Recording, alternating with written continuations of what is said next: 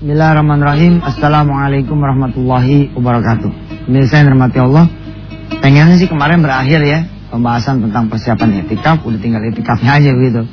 Tapi rupanya masih ada yang nyangkut, ya. Kemarin kita bahas tentang soal rizki ya, soal rizki, ya, berpengaruh nanti rizki itu berpengaruh pada posisi apa ketenangan saudara di dalam melaksanakan ibadah i'tikaf menjemput malam-malam Lailatul Qadar. saya menjanjikan kepada diri saya dan kepada saudara semua tips bagaimana saudara bisa menyisikan waktu untuk i'tikaf. Kemarin saya ingat menjelang akhir saya bicara ada tukang kue gitu. Gimana? Sementara dia harus memenuhi kebutuhan eh, apa namanya pelanggan. Kan itu juga ibadah. Kalau niat nawaitunya ibadah karena Allah, gimana? Sesungguhnya sih begini ya. Kalau nggak mentingin Lailatul Qadar, nggak pernah mentingin, nggak penting-penting jadinya. Sesungguhnya yang perlu dipatokin itu dulu. Kalau saudara misalkan kerja malam, terus nggak pernah bisa keluar dari pekerjaan saudara gitu ya uh, sebenarnya jadi saudara nggak pernah bisa apa nggak pernah bisa itikaf di masjid kalau begitu mah harusnya gimana? Ya kan namanya orang kerja kan ada hak cuti. Cuti aja begitu kira-kira. Kalau emang nggak bisa yang penting ada niat. Ya yang penting ada niat. Ada satu upaya buat saudara semua dari saudara semua yang Allah lihat oh saudara ini sungguh-sungguh pengen dapetin Lailatul Qadar pengen itikaf itu tapi bila mana saudara kayak tadi tuh tukang kue, kan tukang kue sebenarnya bisa ngupain anak-anak SMP SMA kan? Kasih aturan mainnya seperti apa? Jam 5 pergi deh berangkat ke masjid. Dari mulai buka puasa terus sampai subuh-subuh balik lagi. Kontrol dan dagangan, kira-kira begitu. Uh, tips berikutnya adalah kalau nggak bisa juga gitu kayak seorang satpam misalnya tidak bisa, maka hadirkanlah hati. Ketika saudara ada di malam-malam etikaf itu. Nggak apa-apa saudara etikaf di tempat pekerjaan. Ustadz boleh tuh, bukannya etikaf syaratnya adalah nggak boleh ngomong. Ya beginilah, Allah kan menghendaki kemudahan toh. Nggak menghendaki juga kesukaran. Bila mana saudara hajar badai, hajar ombak, sementara begitu masuk lagi kata bos, ente gak usah masuk lagi. Nangis ente Ya. Jadi gimana? Hadirkan hati. Seperti taksi, ya. Udah nggak apa-apa terus. Jalan dah. Etikaf di dalam mobil. Nanti perbaharui terus tuh niatnya nah itu iktikaf ya Allah. Bukan di ajal masjid tapi di hali sejarah. Saya niat nikah di mobil saya ini. Entar begitu ada penumpang batalin iktikafnya terusin lagi gitu. Ini ini sebenarnya sih toleransi ya maksudnya meringankan teman-teman yang pada pengen itikaf tapi nggak bisa itikaf yang penting maksud saya itu ya jangan sampai kita lost gitu. Udah mah nggak bisa nggak ada upaya lagi sudah tidak bisa, tidak ada upaya. Ini yang bahaya. Jangan sampai Allah melihat tuh kita nggak ada nggak ada niat gitu buat mengambil malam-malam Lailatul Qadar. Baik, di segmen yang apa di episode terakhir tentang etikaf, ya persiapan etikaf, saya ingin mengajak saudara melihat ayat sebelumnya di surah sebelumnya yakni surah Al-Alaq secara lengkap saya bacakan untuk saudara semua. Kita bahasnya nanti di segmen yang berikut ya. أعوذ بالله من الشيطان الرجيم. بسم الله الرحمن الرحيم.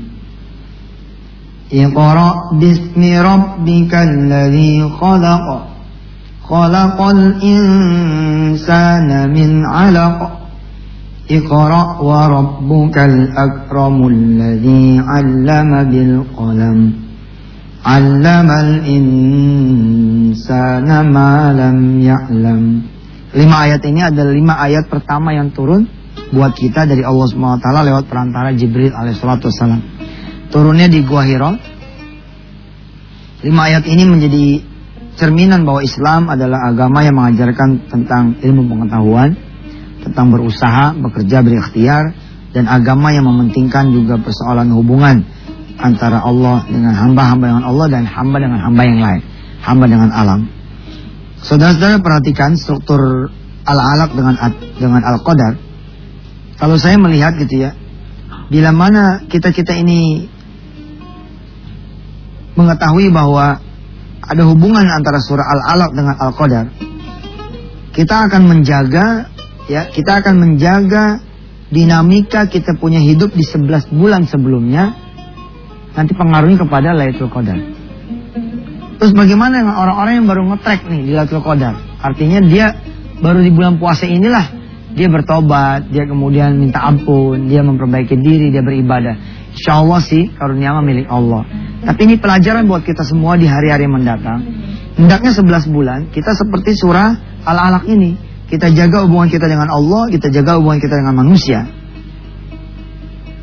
Kalla innal insana la Sesungguhnya manusia itu benar-benar melampaui batas.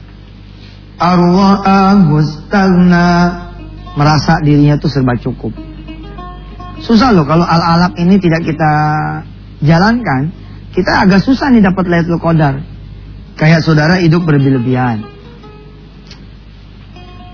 Di mana nih nulisnya udah habis nih pemirsa. Oh, yang kosong mana nih? Ini ya. Kala innal insana layak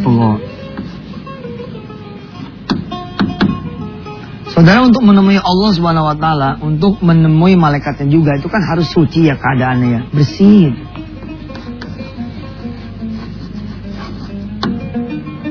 Kalau ente punya anak yang dicuci pakaian tidur kan nggak tapi susah ya. Tapi kalau dicuci pakaian bola gimana? Hujan lagi. Belok lagi. Mainnya tanah becek lagi. Nah, kita tuh seperti itu. Kita seperti seorang anak yang main di lumpur lalu dicuci. Lah kalau selama 11 bulan kotornya minta ampun gitu. Tentu saya bilang pemirsa, tentu ampunan itu milik Allah lah. Kesucian milik Allah. Tapi ini nih pengaruhnya banyak gitu loh. Kalau innal insana liyatgha. Kita nih dorakanya kelewatan gitu loh. Dorakanya tuh kelewatan. Terus ar-ra'ahu Merasa diri kita nih cukup. Padahal inna ila rabbika ruj'a. Padahal kepada Allah lah tempat kita kembali. Hidup kita 11 bulan penuh ini rakus, serakah, ya berlebihan. Dari sini saja, saudara sudah sulit punya jiwa yang bisa mengisi etika.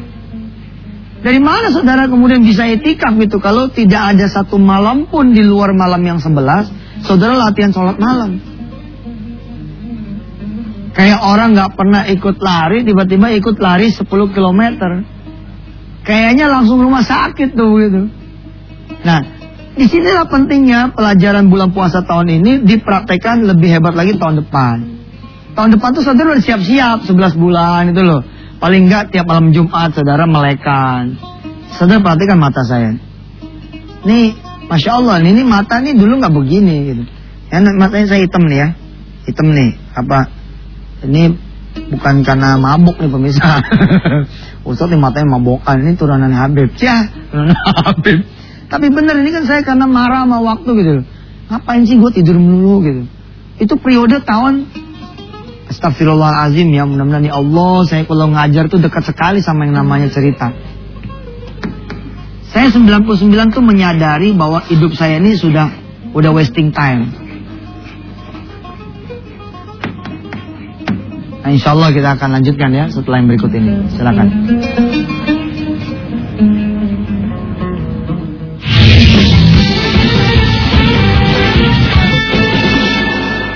Ya, Kembali lagi bersama saya pemirsa. Mohon ampunlah saya kepada Allah Dan saya minta maaf pada saudara semua. Dalam cerita ini mudah-mudahan Terselip Uswatun hasanah dan pengajaran buat saudara-saudara semua Juga saya pribadi. Tahun 99 saya menyadari gitu Betapa hidup saya ini sudah buang-buang waktu. Sehingga saya mikir gini ya Ngapain gitu tidur Tidur lama-lama tuh ngapain gitu.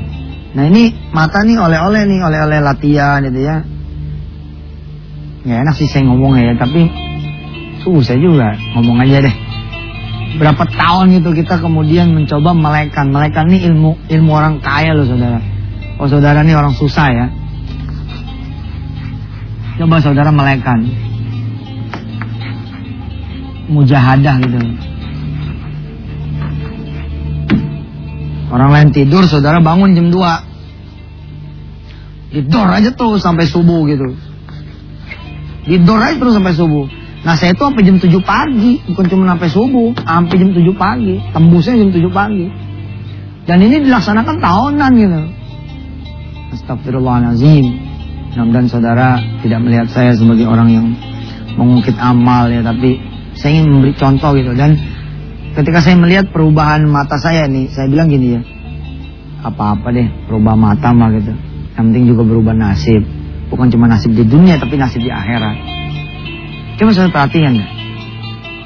Orang-orang yang hebat itu yang malamnya melekan itu, terus siangnya puasa. Itu canggih tuh, perubahan hidupnya luar biasa.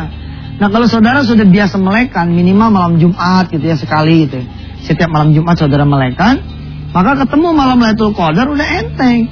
Tapi kalau saudara gitu ya, layat go, terus istagna, nggak tahu bakal ruja, ya. Layat go tuh maksudnya melampaui batas istagna ya. Merasa cukup. Merasa cukup tuh bukan berarti senang apa bagus tapi dalam dalam keadaan disombong gitu serba merasanya wah udah serba ada gitu. Ya, ya kalau saudara kemudian tidak melaksanakan ayat di dalam surah al-alaq ini maka sulit buat ketemu yang namanya malam Lailatul Qadar ditutup dengan ayat kalla la tuti'hu wasjud waqtarib. Jadi ini ayat sejadah. Jadi kalau ketemu imam baca ini biasanya langsung sujud tilawah. Jadi nggak pakai ruku tuh. Kalau ketemu gini ya. Misalkan imam salat subuh nih baca ini. Sanad'u zabaniyata kalla kalla la tuti'hu wasjud waqtarib. Itu nggak ada ruku. Dia langsung sujud tuh. Allahu Akbar. Ah, yang biasanya nggak ke masjid, biasanya suka pada keder tuh. Ya, yang biasa yang baru-baru ke masjid datangnya Jumat misalkan. Kan kalau hari Jumat biasanya suka baca ayat-ayat sejadah. Nah, itu suka pada lapor ke bininya. Oh, gila tuh masjid di mah. Masa sholat subuh tiga rakaat? Kata bini bukan masjid yang gila, Bang. Abang baru sholat subuh. itu bukan tambah rakaat, itu sujud tilawah namanya. Nah, ada wasjud waktarib. Wasjud waktarib ini adalah modal dasar ya supaya saudara sebenarnya bisa mendapatkan Lailatul Qadar, bisa etikaf. Kalau saudara tidak wasjud waktarib tidak mau sujud dan tidak mau mendekatkan diri kepada Allah, susah buat mendapatkan iktikaf ini. Dan saya ingat nih pemirsa, ajang etikap juga jangan bawa bebek. Jangan bawa iPad, jangan bawa handphone, percuma juga. Ya, jangan dihidupin lah. Kalau mau kalau takutnya ada yang memang penting, oke okay lah tapi matiin dulu, ntar hidupinnya subuh. Toh orang tahu kan, kalau ente pamit kan orang tahu dong. Kalau ada apa-apa di rumah kan bisa nyusulin ente ke masjid kira-kira begitu. Ya, ya silakan yang mau lewat-lewat dulu.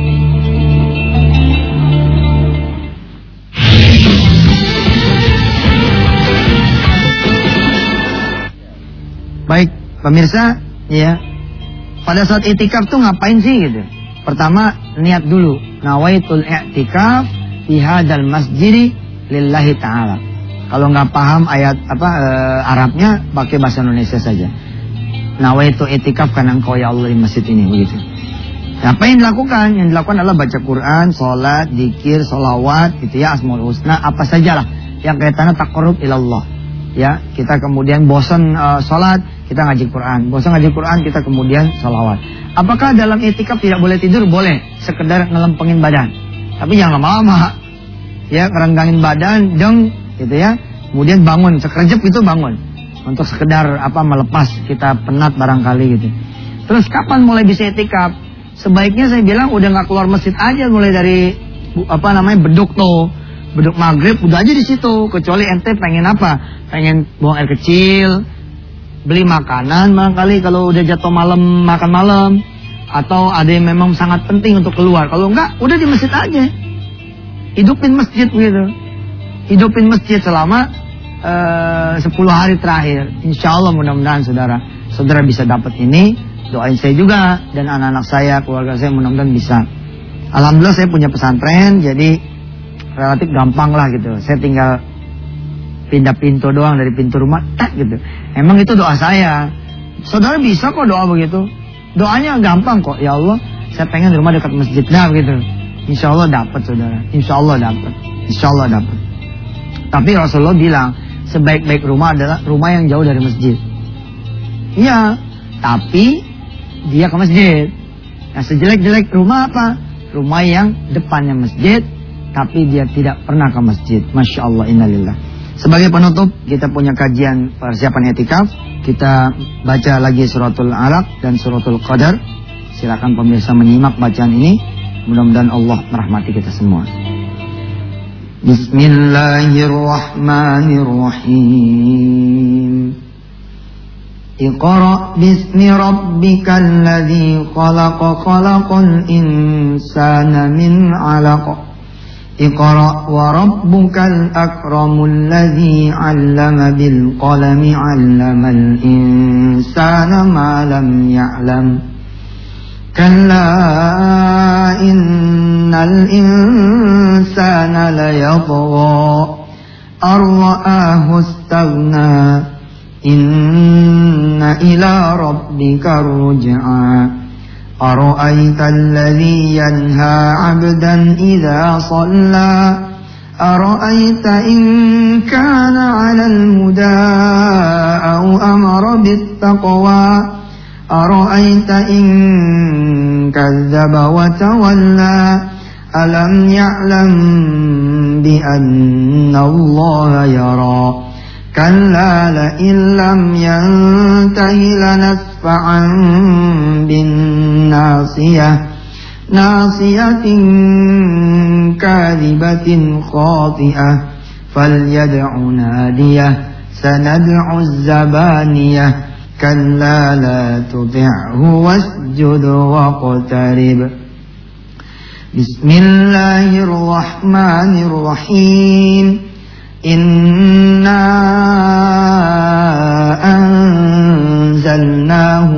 ليلة القدر وما أدراك ما ليلة القدر.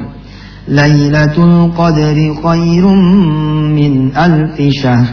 تنزل الملائكة والروح فيها بإذن ربهم بإذن ربهم من كل أمر سلام.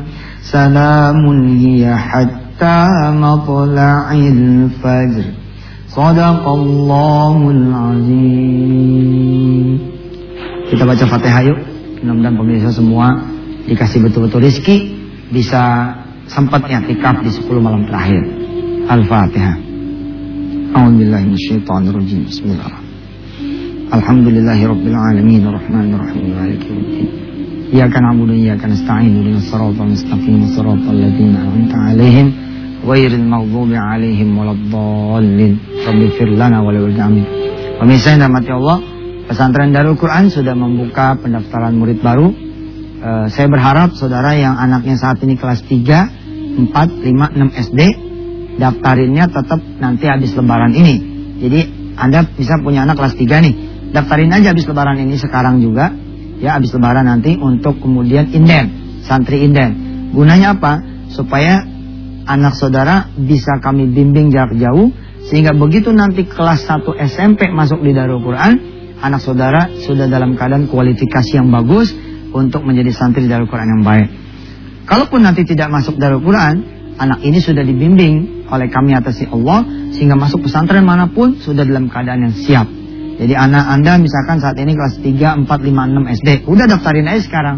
Catat nama istilahnya begitu. Nah, habis catat nama, anak Anda tergabung dalam keluarga besar Darul Quran. Dan kita akan maintain. Mulai dari sholat malamnya dibangunin. Bangunin tuh nanti.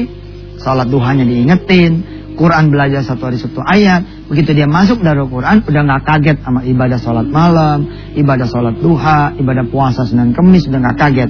Sehingga apa yang kita omongin ya, e, perkara misalkan surah Al-Alaq ya anak saudara udah benar-benar siap sehingga Qurannya pun bakalan siap insya Allah saya tunggu kehadiran anak-anak saudara dan saudara di pesantren Darul Quran untuk mendaftarkan diri saudara semua punya anak mudah-mudahan dibimbing oleh Allah Subhanahu wa taala lewat tangan kami Allah izinkan Terima kasih. Mudah-mudahan Allah mempertemukan kita kembali nanti malam ya jam 9 bersama Denny Cagur.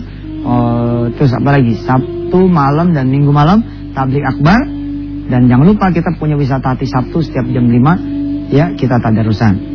Mudah-mudahan Allah memanjangkan umur kita, membanyakan rezeki kita, menyehatkan badan kita dan mewafatkan kita dalam keadaan kita sudah diampuni seluruh dosanya. Terima kasih banyak. Wassalamualaikum warahmatullahi wabarakatuh.